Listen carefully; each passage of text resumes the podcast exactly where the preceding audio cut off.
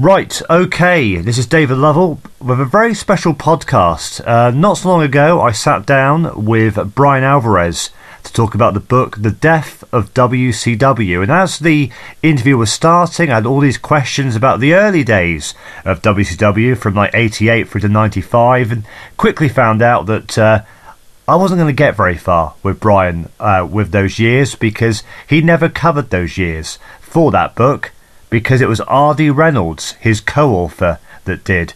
And I'm delighted to say that R.D. Reynolds joins me right now. R.D., how's it going? it's going great. Uh, I'm really. It's so funny because the, uh, writing that book together. I'm glad Bryan remembered that. Uh, that I had done that part because it, to me it was such a blur. I couldn't tell you who wrote what. and, and one of the things is when we started that book, because uh, I I had approached him and said, you know, our writing styles are very similar. Uh, it was funny because I, at times even now, if I like go back and read the book, I will have trouble remembering. Okay, was that an RD line or was that a Bryan line? Because we write so we wrote so similarly. Obviously, you're known primarily for for WrestleCrap, and you you kind of got this reputation as the WrestleCrap guy. Um, where that sort of come from? Where does this sort of interest in the absolute worst of the worst when it comes to professional wrestling? Where did that all start? You know, it's funny because it's. I was a I was a wrestling fan starting at about age fourteen or fifteen, uh, but I always had a passion for like the worst of anything, and I think it started. I had gotten a book Uh, when I was a kid, and it was called the Book of Lists and they covered the worst. One of the lists was the worst movies ever made. And like now, you know, you just go to YouTube, worst movies ever made, or Google, whatever you want to do, and you would get that. You can get that information like that. That wasn't the case, you know, back in the in the 70s and early 80s. I mean, you weren't going to just run out and get that. So this book that was covering these these terrible movies I was like, these movies sound just amazing. You know, they had one where John Wayne was Genghis Khan, and you know, Plan Nine from Outer Space, and all these movies that are really famous now for being terrible. Um, I would, I just read that and I thought that's like the funniest thing ever. I mean, I, I just thought it was so funny that there were, you know, somebody was trying to make something great. It wound up being just a total disaster. Uh, and I've always had kind of affinity. I mean, for anything that I uh, anything that I have a fondness for, so be that wrestling, be it video games, be it movies, I've always had, you know, just this thing of I want to find the worst of it because I because I find find humor in it. I mean, a lot of people will say, oh, you know, you don't. What do you think of WWE now? And I'm, you know, you must really love it because it's so terrible. And it's like it's not terrible. Um, it's not. It, it's it's just more boring uh, and, and the, the worst thing you can possibly be, you either want to be fan, you either want to be very entertaining, you want to be great, or I want you to be terrible. Just the, the worst you can possibly be, because being in the middle is is that that's I find no entertainment uh, in that. That's that's just how I've always been. No, I, I, agree. I think WWE is, is more boring than anything else nowadays. But every now and again, you know, like the, the swamp fight between Braun Strowman and Bray Wyatt. I mean, you you must have sort of enjoyed that one, surely, or the or the eye for an eye match where the objects in the match is to literally gouge the other guy's eye out. Right. It's funny because uh, uh, later tonight we're going to have the, the, the voting for the worst of 2020 uh, in pro wrestling. We call it the Gooker Awards, named after the Gobbledygooker. and we've done that for uh, over. Uh, this will be the twentieth uh, twentieth year we've done that, um, and we, you know, j- just some of that stuff that WWE does. Yeah, absolutely. I'm like, yeah, fully on board. You know, make this a disaster. you know, entertain me. I don't, you know, set somebody, burn them to a crisp. That's fine just just do something to where uh, it, it, captures my imagination, it captures my interest. No, absolutely. So obviously, um, you covered, as we say, the, the sort of first half of WCW from like '88 to '95. Would you say that's the worst ever period of wrestling? It was a very, you know, that is a that's a great question. Uh, until the, I mean, it was the worst period I had seen, uh, for sure. Like I said, I, I started watching in, let's say, 85, 85, 86. And, I mean, it got so bad with, you know, specifically, you know, I know we're talking WCW, but specifically WWF, Hmm. where everybody apparently, you know, uh, working for Vince at that time didn't pay well because everybody had some second job, like as a clown or as a garbage man or as a dentist. No offense, Brett Beaker. Uh, you know, all these different things. Um, and, and so it was. It was like it made you almost embarrassed to be a wrestling fan, and I know it drove a lot, a lot of people off. But again, there was a value f- for me as a wrestling fan. I actually liked watching that for the most part uh, because it was so just out there and absurd and ridiculous. You know, compared to you know the last few years of WWE, uh, which have, and I don't mean this to be a WWE bash fest at all because they they do a lot of great stuff. but to me, it's I think it's is it the worst period? It was critically, I would say, the worst period. Uh, but for me as a fan, it was no. What the more recent years have been have been worse for me personally uh, as a fan. But uh, critically, for sure. I mean, it was a it was a very dark period. And the, sort of the, first question I asked Bryan uh, was all to do with the Black Scorpion, uh, which uh, Absolutely. which uh, you know obviously everyone knows everyone's seen the shockmaster video I, I would say that's probably more obviously way more famous but if they've seen the shockmaster video they will recognize the voice of the black scorpion because it's more or less the same voice. It's Ole Anderson. But and it was Ole Anderson's idea as far as I know but there was no end game at all was there for the black scorpion? They had no idea where it was going to go. And I think it came down to did it come down to like Barry Windham or Ric Flair? And, and Barry Windham had just done the fake Sting thing at Halloween Havoc, so Ric almost sort of, as far as I know, and you can correct me if I'm wrong, but Ric almost sort of volunteered himself because it's like, well, why would you put Barry in that position? It's going to hurt Barry way more. than It's going to hurt me. So so Ric Flair did it, and and yeah, I mean. I don't know. There was just no end game, was there, for the Black Scorpion angle? They had no idea where it was going to go. The biggest problem you have whenever you, one of the things you, you need to do when you start a story is you want to know what your, you know, the beginning, obviously, what the middle is, and what the end is. One of the worst things you can do is start a story and just go, yeah, we'll just figure out the rest later. that almost always winds up in disaster. Uh, and, you know, that was the case uh, with the Black Scorpion. Although it did lead to a lot of fantastic television. You know, I mean, guys, you know, he was a medieval, you know, he was a magician that somehow knew Sting from the past. Then we got these great bits, you know, of, uh, you know, him, you know, turning a stagehand into a tiger and, and just all this other stuff that I wasn't quite sure how it was supposed to make me want to go watch a match a pro wrestling match, but it was it was definitely entertaining.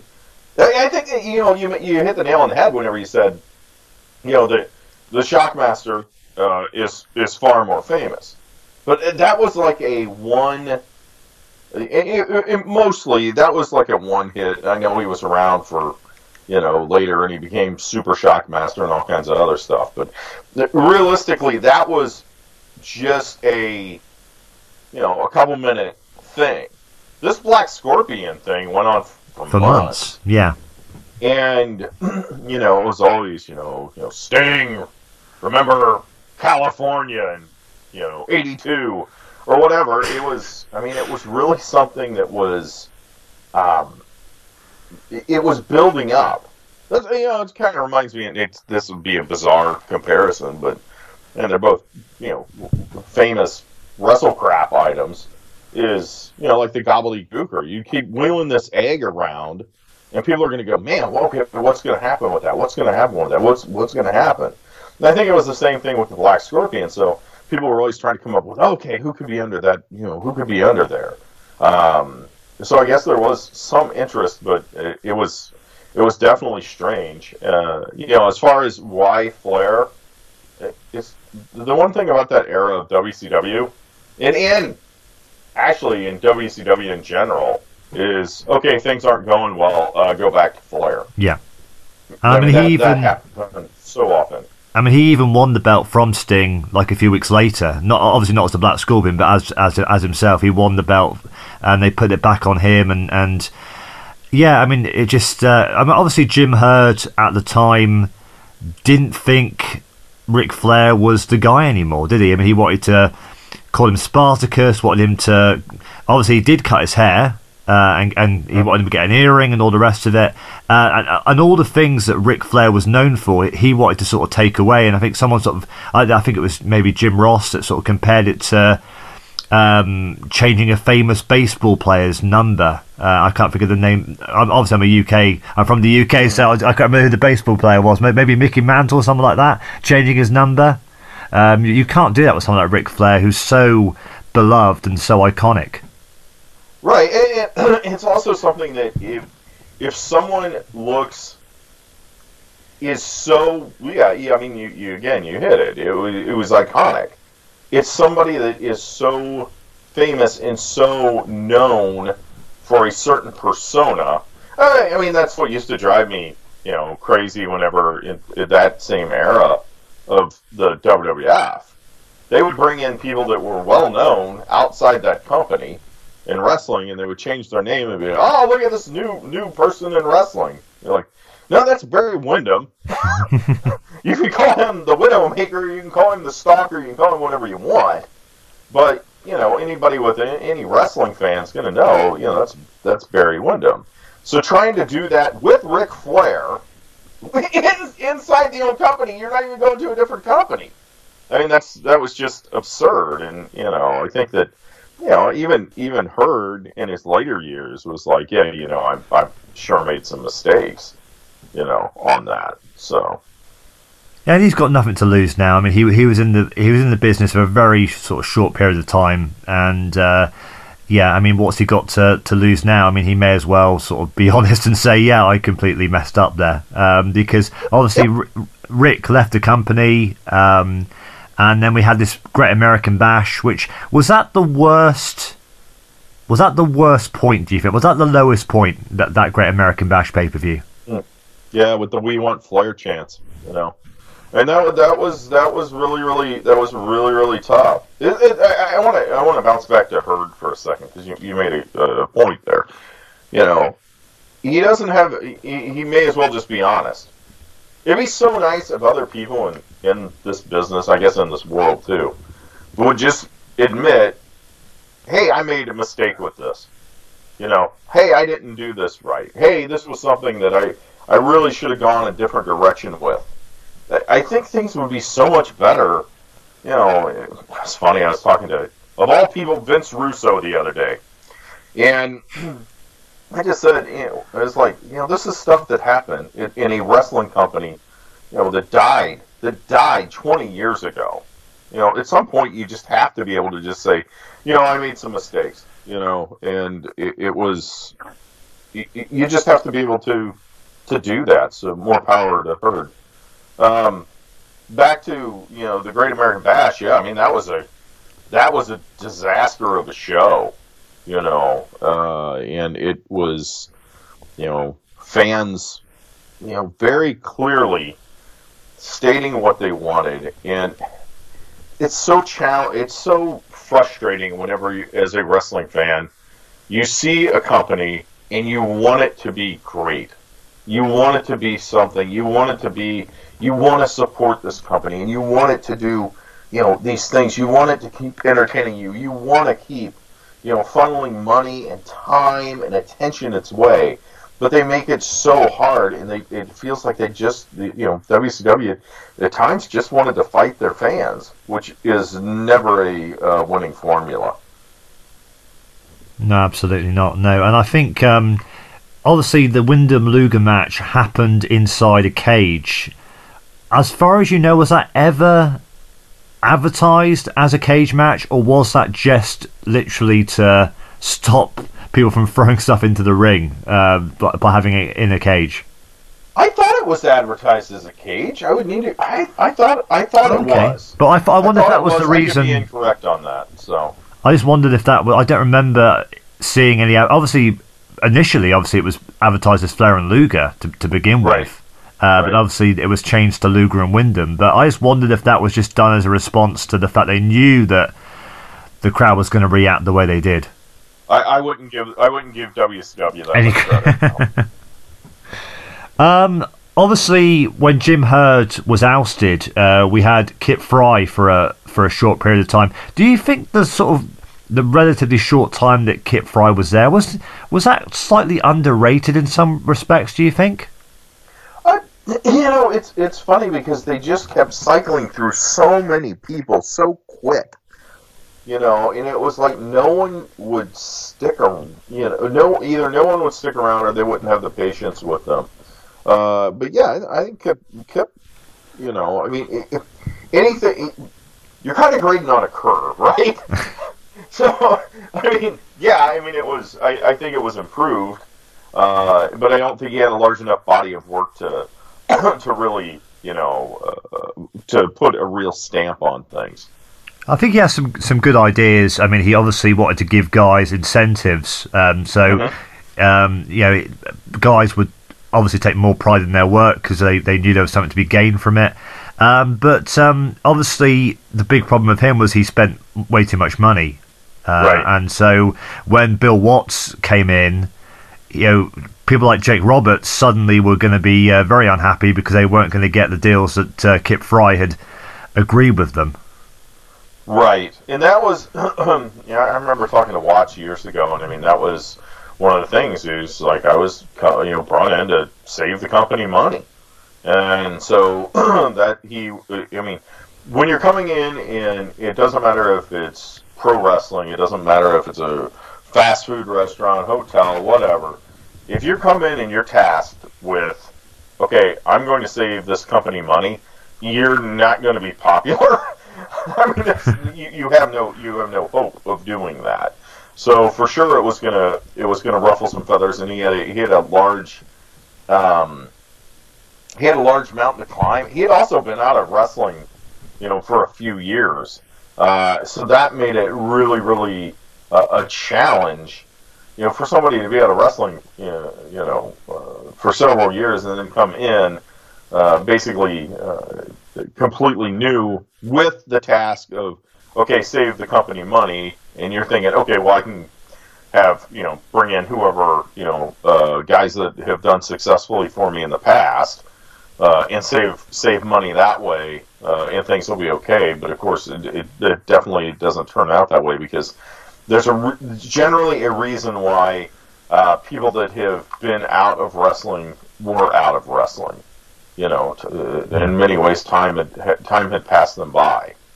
Do you think it goes without saying that if he had come in in '88 rather than Herd, because that was only like a year removed from the UWF uh, being sold to Crockett, he obviously wouldn't have been out of the game for five years, so he would have obviously fared a lot better if he came in in '88. He he would have. I'll say yes with an asterisk because he, he, he no he for sure he would have from that aspect if he was given the same task of okay you're going to come in but you also need to save this company money. I think it still would have been a losing formula. Um, yeah, I, I just think I think he I think he would have he would have fared better, but I still don't think it would have been a success. Plus, his reputation would have Yeah. would have hurt things as well because he would he wouldn't have been able to be Bill Watts in that in that corporate environment, so he he would have had that problem as well. Correct, correct. And, and again, I mean, he was he was from a he was from a different era. You know, I mean, it was completely different, uh, a different era. And then, you, like you said, corporate environment. You know, Bill Watts, and that doesn't really none of that really. You know, the- hindsight's twenty twenty, right? I mean, you, you can look at it and go, yeah, here's all the reasons why this would have failed. Uh, I think at the time you're just like, well, this guy had, you know, great success. You know, at once upon a time, it was kind of like when Vince brought back uh, uh, Bischoff and uh, and and Bruce. Uh, you know, last year, right? And Bischoff lasted for like I don't know three three months or something. But but again, I mean, he was not. It's kind of the same thing. It was you're you're out of the loop. How much of a I'm I'm going to say how much of a headache was the NWA in the early '90s because it was it was no there was no longer really a committee as such. It, it kind of existed on paper, but not really in reality, and it just felt they kept having these issues that related to a company that just wasn't there anymore. Right, and, and uh, exactly. It was also something if if the fans don't view it as anything that is something worth having around, or don't even know what it is, then what value is it? I mean, it's three and it's three letters. Then it doesn't, you know, that doesn't. It was something of, of a bygone era. And of course, that's why they had so much issue with with Ric Flair um, when he went to WWF. And I mean, it seemed to had a number of issues because obviously when when Ric, when Ric came back and they had the big gold belt, they ran into issues there as well, didn't they? When they were trying to effectively have two world champions at once. Well, I mean, I don't know about you, but just being able to say I'm the big gold belt holder, you know, I think that you know, wow that's really something. Yes, kids, they actually did uh, promote you know matches for the big gold belt, quote unquote. I mean, it was you know, just just I don't even know what to say about that. You know, I mean, it was crazy that they they thought that they there was a need. The other thing is, I mean, if you have you know your company, and like WWE now has a brand split, so you have two different shows. But with WCW, there were there weren't two. I mean, there were different pro television programs, but it weren't. It wasn't like they were segregated. Uh, so it was really, you know, as a fan, it was kind of confusing. It's like, okay, there's the world champion, and then there's this other world champion that has the, the big gold. What? What? I don't understand.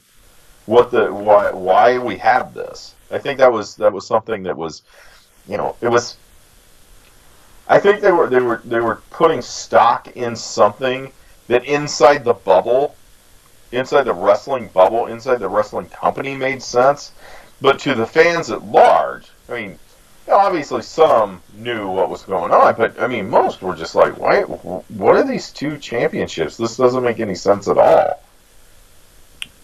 And they didn't really. I mean, in the early days, um, up until probably when Bischoff took over, I guess. Mm-hmm they didn't really have they didn't do very well with keeping hold of their top stars and and obviously Ric left. L- the whole Lex Luger contract fiasco that was just a crazy deal where he was effectively he wasn't signed to WWF but he was signed to the World Bodybuilding Federation. Mm-hmm. yeah yeah.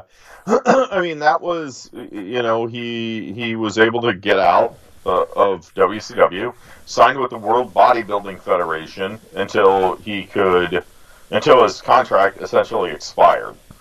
Uh, that way, he was not with a wrestling company. Wink, wink, nudge, nudge.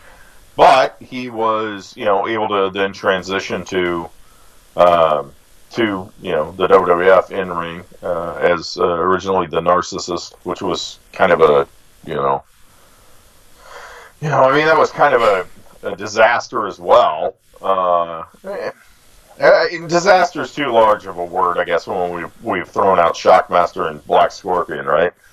So, I mean, it just didn't. It wasn't what. It was a fall from. It was a fall from a very high spot. You know, I mean, I remember when Luger came in, '86, I want to say something like that, out of Florida, and like everybody's like, "Whoa, look at this guy! Wow!" I mean, he was, you know, just an incredible look at, and then he also uh, wound up having just tons of, and people may not remember these, but I mean, he had all these great matches with Flair and with, uh, I remember one he had with, with Brian Pillman that was just amazing.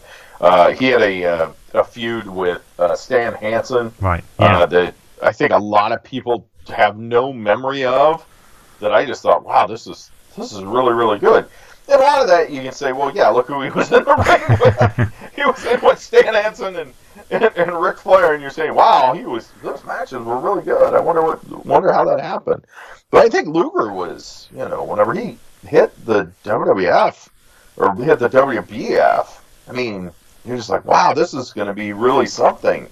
And it never really was. He never really was anything major until they you know, they did the Lex Express thing, and then they they they they mistimed uh, when to uh, give him, you know, a, a, run with the with the top WWF title.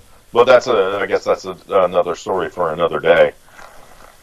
Yeah, he totally should have won at SummerSlam. Uh, yeah. Obviously, I think it was a count out finish, wasn't it, in the end? And he sort of celebrated with everyone like he had won the title, which was quite ridiculous. But anyway, um, another guy who they sort of failed to keep hold of in the early 90s was Sid. Now, the story with Sid was was that they actually did a match which was absolutely awful uh, with El Gigante, a stretcher match, and they actually whoa. didn't. Whoa, whoa, whoa! You're, you're Hang telling on. me El El Gigante had a bad match? I know, I know, right? I mean, can you believe that?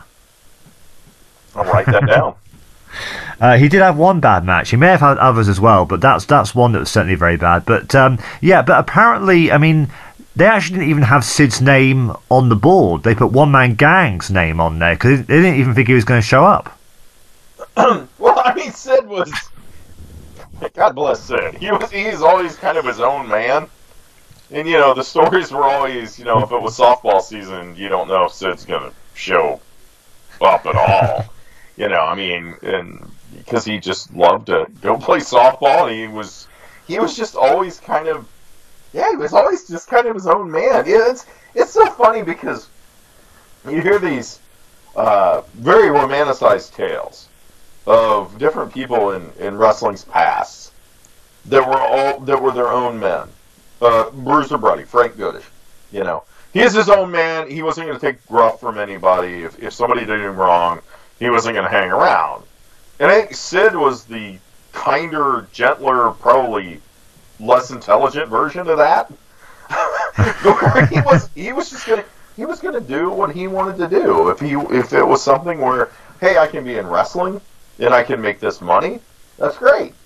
But you know after a while I may not want to do that. I want to go do something else. I just want to go play softball or I want to go do whatever. And he would always get a call back. So could you blame him? Well, nice. That he would he would sit there and go, okay, well, I will, you know, I'm going to do this. I'm going to do this wrestling. I'm going to do whatever. Uh, but when the wind blows a different direction and I don't want to be here, I'm just going to go do my own thing. And you're like, man, he really threw his career away. And it's like, no, he didn't, because he would always get a call back because of how he looked, and and people were like, oh, you know, look at this guy, he's a monster. I mean, he was always over. He always got a reaction.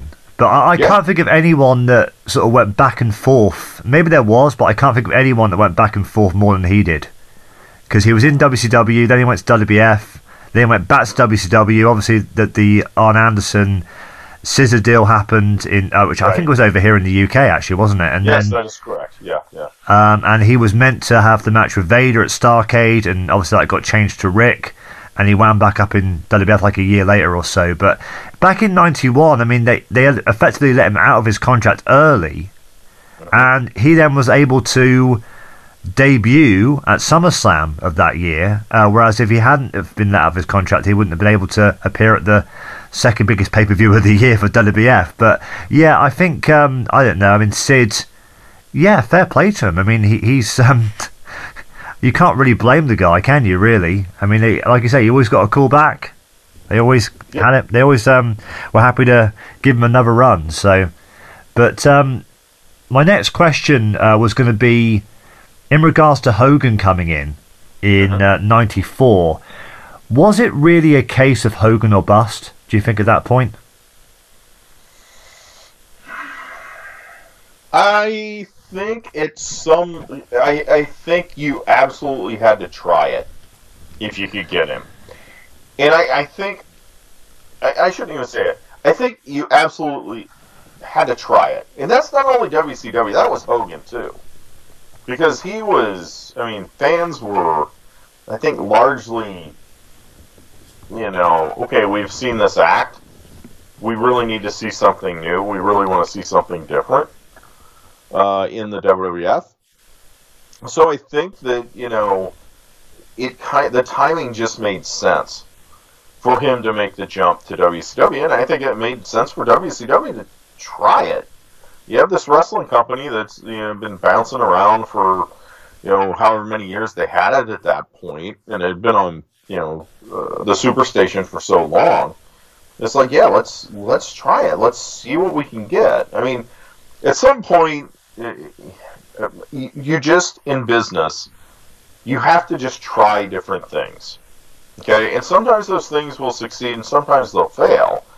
But if you just keep writing a pat hand, especially one that is not a really successful hand, is what WCW had been. I mean, at, at some level, you have to say, let's try something different. Let's roll the dice. You know, let's see what we can do. And you know, the results kind of speak for themselves. It, and it, it took longer than than they expected, and it absolutely didn't happen the way they they thought it would. But you know, I mean, it paid dividends in the end. Could he have? Do you think he could have turned heel in the WWF like a year prior to coming to WCW in, in like '93 when when Bret was yeah. sort of being made, sort of being groomed as the next guy, sort of thing? Do you think a heel Hogan versus a face Bret Hart could have ever really worked? I think that it would have split the crowd. You don't, you don't think Bret was over enough? I, I, I was the world's I was the world's biggest Bret Hart fan. I mean, huge Bret Hart fan. I was I was a fan of him way before, you know, uh, they ever even thought about doing anything as a single with me. Because I would just saw I just saw him with Neidhart and those matches. You know, I mean, I always talk about the thing that really hooked me on wrestling was watching primetime one night and seeing a British Bulldogs match. And I saw that, and then, of course, you know, at that time, they would have been wrestling, you know, uh, Bret and Neidhart so much. Uh, and I know that was something that was just, I mean, that was, I mean, it's still near and dear to my heart. You know, I love Bret. Uh, but I don't know that there were enough people that were as attached as what I was to Bret. And I think that Hogan, I mean, you, you would be giving Hogan a fresh set of paint, you know, by turning him heel. I think that would have been. I, I just think you would have got a split reaction. Because I think the people that had booed Hogan for so long would be like, yeah, you know, now look, he's, he's a bad guy, just like what we always said. You know, he always raked the eyes and he was always doing all these you know, if you watch any Hogan matches, I mean, he wrestles like a heel. Uh, even when he was a, a, huge baby face, and I think I think it would have split the crowd. I really do. I, I even if, if if he had come into WCW right away and been a heel, I think that would have been a disaster. I, that would have been coming into WCW as a heel would have been a disaster. I won't say that it would have been a disaster for him to be a heel. Um, in the WWF, uh, SummerSlam with Bret. Uh, but I think it would have been something where the crowd would not have really known. A large part of the crowd would have either, either, either the the cheering either would have been fractured, or it would have um, it would have you know made Hogan more of a a, good guy almost, because people would be like, oh, good, I'm glad to see him doing something different. But I think obviously when he did turn heel at the Great American Bash in, in, in not no Bash at the Beach, sorry, in, in '96, that was the perfect time. I mean, it, it really was a perfect storm of him getting together with the outsiders, you know, Nash and Hall. I, I asked this question to Bryan. I'll, I'll ask it to you as well. Do you think it had to be Hogan? Did the third man have to be Hogan, or would it have worked with Sting? Do you think? because obviously Sting was Mr. WCW, even more so than Flair, because obviously Flair had left for that, that short time where it's WWF. Sting was Mr. WCW. Here he is now teaming up with these outsiders. Do you think that it would have worked, or do you think it had to be Hogan? It would it would have worked as a WCW angle. And, and, I'm not saying that whenever you know a lot of times we say, well, it would have worked because for WCW, you know, like it's like it's a mistake. I'm not saying that. What I'm what I'm saying is, it would have it would have worked as a wrestling angle inside people that were watching WCW at the time would have been like, oh my gosh, look at that. So I don't remember how many people were watching two and a half million or something uh, watching WCW at the time. The, it would not have been a catalyst for anything larger than right. a wrestling angle that would have gone on uh, and done a few, you know, done a few pay per view events. Unless they were able. Sorry, sorry, go on. What I was going to say is, it would have, it would have, it would have worked from a logical standpoint, and there would have been fan interest in it, but there wasn't going to be fan interest. Boom, big change WCW forever. It, it would have never done it like it did, like it did with Hogan. Not, not a chance. Unless, of course, they had a third man from the WF, maybe, maybe, maybe someone of that sort of caliber. I, guess it would have to be someone like a, a Bret or a Shawn or a Undertaker, someone of that level. Then it maybe could have worked. Yeah, the, the, the you know uh, Bret Shawn, yes, uh, that that could have uh, could have worked. Uh, for sure, it couldn't have been Undertaker. I, well, no, no. Uh, any anytime I ever hear Undertaker to WCW, I'd always be like, "What's you know? How would they bring him in? You know, because had they brought, I mean, he was so known with that character and that persona, and you you can absolutely argue, you know, Scott Hall, Razor Ramon, whatever. I'd always go back and go, mean, he to me was Razor Ramon was just an offshoot of the Diamond, Diamond Stud. Stud. Yeah.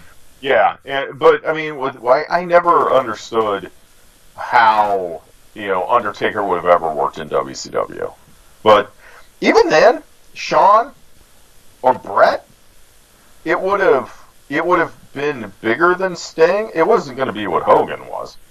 No, I, I just don't see that obviously Undertaker had been there years prior. You know, he he was there as Mean Mark for yep. for about a year. Obviously, he was in the sky the new skyscrapers. Uh, yep. he, he took um, Sid's place in that team with Dan Spivey, and, and then had a had a brief sort of singles run. Probably most famous for the match with Luger at um, I think it was Great American Bash uh, that year.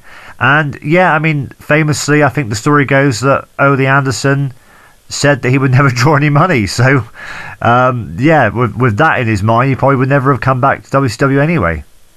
To be fair, to be fair, and I, have always thought this about uh, The Undertaker. You know, it, it, it, again, hindsight 2020, it all worked out great. But I always think about when Mark went in to talk to Vince and he's like, okay, you're going to be an undead zombie. Okay?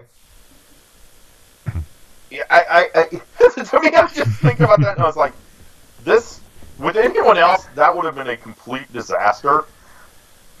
You know, imagine anyone else trying to go in and do that character. Except for maybe Sid, because he's kind of like Frankenstein. but, yeah. Yeah, I mean, it could have just been another, it could have been like Papa Shango. Yeah, or, exactly. That's exactly right. That's exactly right. And I just don't know that I, I, uh, yeah, I just, I, mm-mm. yeah, I, I just don't know that, you know, uh, it's easy to bash on people for saying, oh, you know, they didn't think this guy was going to draw money. So much of it's timing and just, I still, even to this day, I think that a lot of times, one of the reasons that we saw so many terrible wrestling gimmicks uh, especially in the WWF. We were talking about that a little earlier. In mid, early to mid '90s, you had all those terrible wrestling gimmicks. Is at some point someone goes, "Well, look how successful Undertaker was," you know, and, and nobody would have thought that would have worked. So I think it's it's it's something you know. Obviously, that's a credit to, to, to Mark that he could he could pull that off. There's a, there's a lot more examples of, the, of it happening the other way around, where a guy takes about two or three or maybe even four gimmicks before they find the right one. Because I mean, Kane, all you got to do is look at Kane. I mean, he was. Yep. You know, he was Isaac Yankem, then he was the fake Diesel, and then finally he got the Kane gimmick, and then obviously Kevin Nash.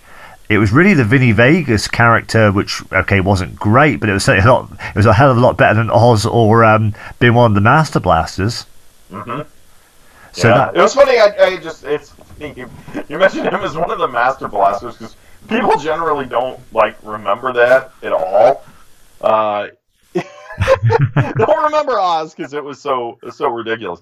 But the Master Blasters, that was really a uh, that's really something I need to go back and do a, a, a deeper dive of at some point because we had just found I just found a uh, a game show here in the U.S. called Family Feud, and Nash was on there as as the, as the as one of the Master Blasters. oh, I saw that clip. Yeah, Oh man, that was just incredible. But again, he kept trying to figure out, okay, this is this doesn't work, this doesn't work, this doesn't work, this doesn't work. I mean, Hunter was the same thing, right? Terra Ryzing and oh the the, know, the, the- terrible the then the terrible French accent. Yeah, yeah, I mean, it was, you know, you just keep you just keep trying until you find something that is going to work, or you just give up, I guess. But there were the Master Blasters. There was, there was a famous tag match they had, and I, I'm trying to remember who it was with. But Kevin Nash's original partner, because he, he had a partner before it was Al Greene, because Al Greene obviously became his partner, but he, I, he was with somebody else prior to that. And this guy comes off the top rope with a headbutt and misses the other guy by about a foot. Um, it's, it's well worth looking at that clip. I can't, remember, like I said, I can't remember who they were working with. I want to say like Tim Horner or maybe somebody else. They're in a I, I tag. I can totally see it being being Tim Horner, you know, Tim Horner, Brad Armstrong kind of thing. Oh yeah, you know. probably. I think it was. Yeah, Tim Horner and Brad Armstrong. Yeah, they had the match with. But um, yeah, like we say, I mean, it, sometimes it can take two, three, maybe even four gimmicks before you find the one that really works. And um, obviously, Nash and Hall coming back in '96 was such a big thing. Do you think when Nitro started? Do you think they tried to hotshot a little bit too much? Because I mean, it worked really well because every week they had something they could deliver for the most part. But you're going to run out of surprises after a while, aren't you? You can't. That's I I think that I think they they did they did eventually, but it was something that and I it's funny because I had actually told I've actually told several people this. Um, I think I even told Bischoff this in that silly debate we had. You know, wrestling needed wrestling needed a kickstart. Wrestling needed something different. They needed it needed to be knocked on its keister and they needed reinvented. I mean, you have to understand before Nitro, I mean, wrestling was a very by the numbers, by the books. Okay, we're going to have a, a big star that's going to wrestle either a no name, a job, you know, a quote unquote jobber, enhancement talent, whatever it is you want to call it. You're going to have that on your television, or you're going to have, excuse me, a major star versus a not major star. You always knew who was going to win and lose. There was there was no tension or you know from a from a story standpoint, and I don't mean the, okay, let's have a storyline. I mean from a let's look at inside the ring. We have a match. We have two people that are wrestling each other. Where is the drama in who is going to win or lose this match? And there really wasn't that. Bischoff came in and he gave us these matches. You're like, holy cow, we're going to get this major match? You know, these two majors. We're going to get Hogan versus Luger? Uh, you know, we're going to get that that quick? Holy cow, well, I got to tune in and see this. And yeah, you do eventually you, you do eventually run out of of steam. You know, you, you, you can't just keep doing that forever. Uh, but it was something that, you know, for for a period, it was it was fantastic because it was so different in the wrestling industry, the wrestling business, as a fan. I, I guess is why ECW was was so hot too because it was so different. No, you know, in in, yeah. in some ways, I think I think ECW was like this. And it was, I think it was, I think it was Russo I was talking to the other day. I said, he, you know, he, he said to me, do, do you like AEW? And I said, I really like AEW. I think I like the idea of AEW more than I even like the company itself because I want to see something different. I remember saying this to Matt Jackson like yesterday. Uh, we were at the lobby of uh, of the first Starcast, and it was All In. I think was the name of the show right, yeah. um, in Chicago. Uh, and he and I were just in, in the lobby, and I said, "Hey, you know, I, I, you know, I'd never met the guy before, you know, and I just we were just talking. And I said, I'm the WrestleCrap guy. Oh yeah, I know what that is. Cool, that's cool. Um, and I said, I really, you know, you guys are trying to reinvent the wrestling business.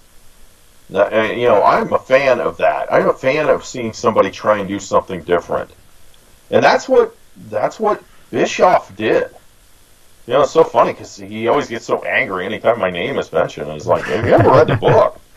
You know, we talk about how you reinvented the business, and that's something that's really, really cool, and it needs to happen again. And so, to answer your question, because I know I'm kind of jellyfishing all over the place, but yeah, they, they, they probably hot it too much, but much better than go that direction. Especially when you're trying to get a foothold, when you're trying to get eyeballs, you have to do something different. You have to be different. And and they were they were radically different and they forced an industry that had just been sitting around doing the same old same old to do something different. And back to actually back to Jim Herd because ironically enough, it was it was Jim Herd that actually hired Eric Bischoff back in like '91 or whatever it was, and Bischoff came in as like really a really a third string announcer because I can't recall Right. him being on any of the sort of main shows. I can remember Tony Schiavone, I can remember Jim Ross, but I can't remember Right. Eric Bischoff. I, I remember him doing the magazine, you know, the, the WCW magazine segments he used to do. Mhm. But I Yeah, I mean he was he was not brought in as any anybody that was going to be this. Wow, you know, here's the here's the future driver of this company. You know, he wasn't brought in as that. I mean, he again, he will he will never want to hear. I don't. I think he doesn't ever want me to say anything nice about him because it ruins this whole. You know, uh, Bischoff versus the death of WCW guys persona he wants to have. But I mean, it was. I mean, he went in to this company and he built himself up. You know, that's something to. that, You know, I mean, he, he should be very proud of it. I mean, he eventually did a lot of things that were incredibly detrimental.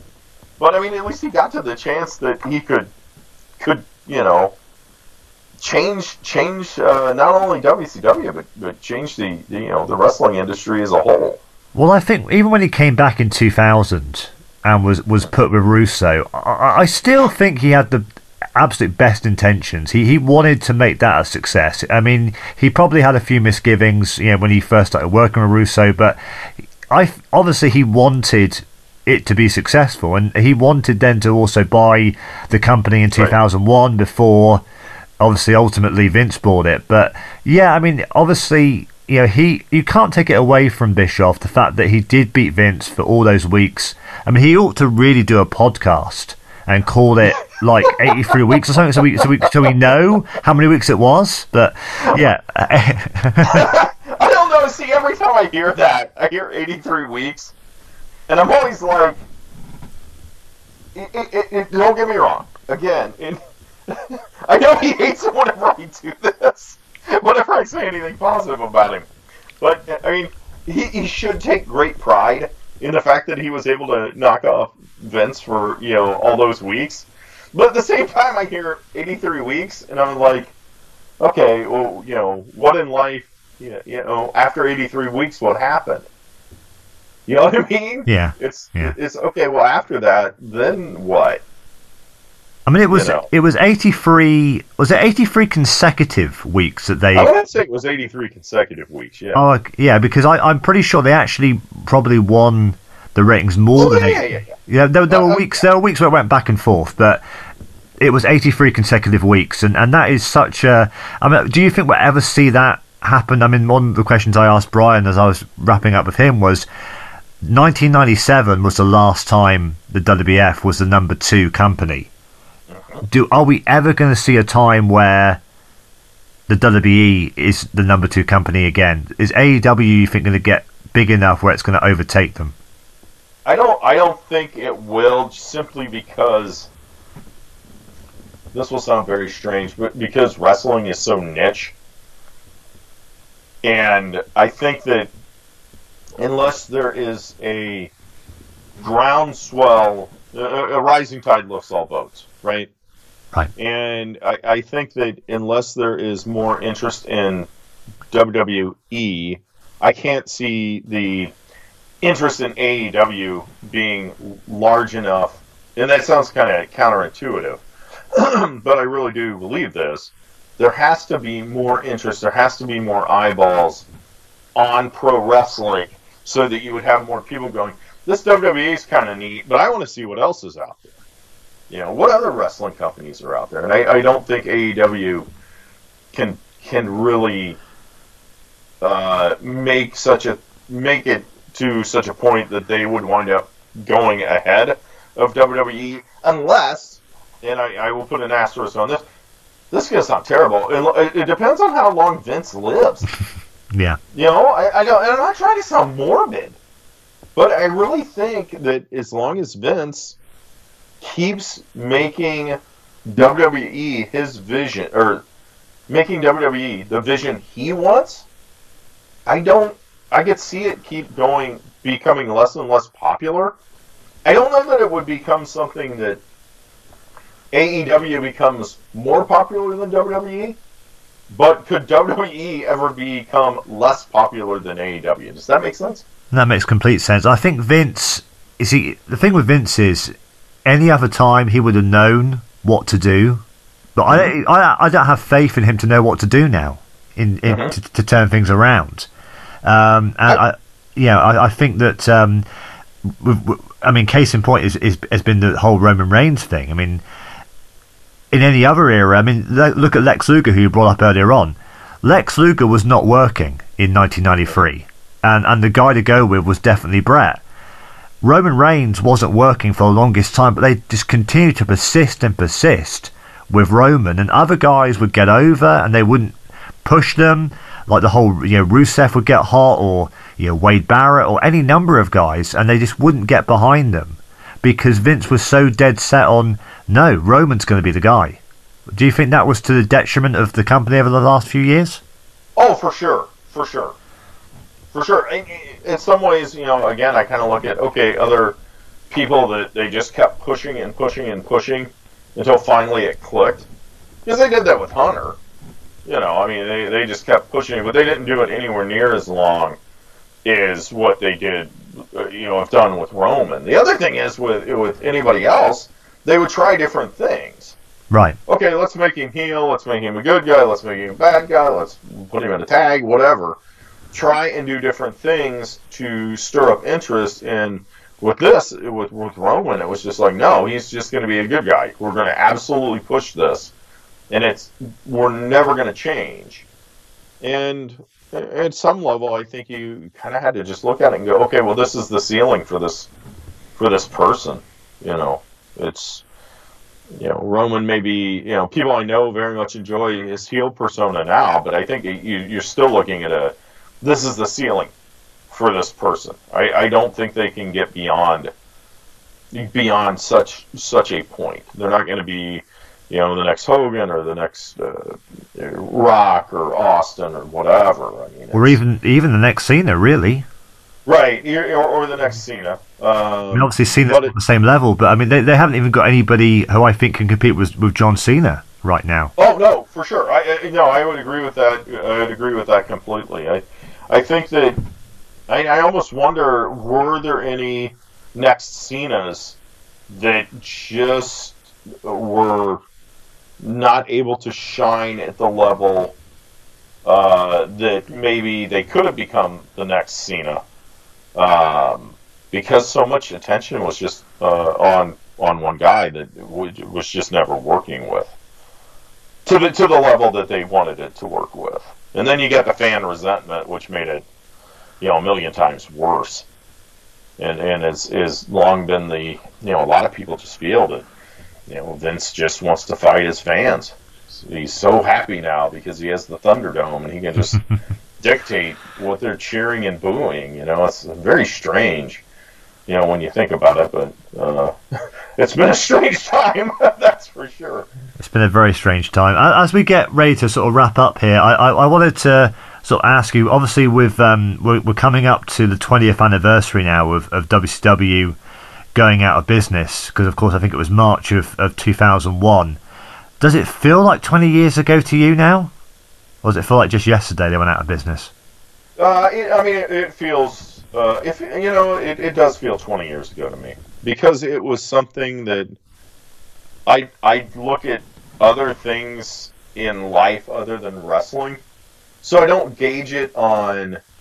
It's always okay. Was this before or after I met my wife? Was this before or after I had my first son, or, or my son? Right. You know, and I, that's kind of how I view everything.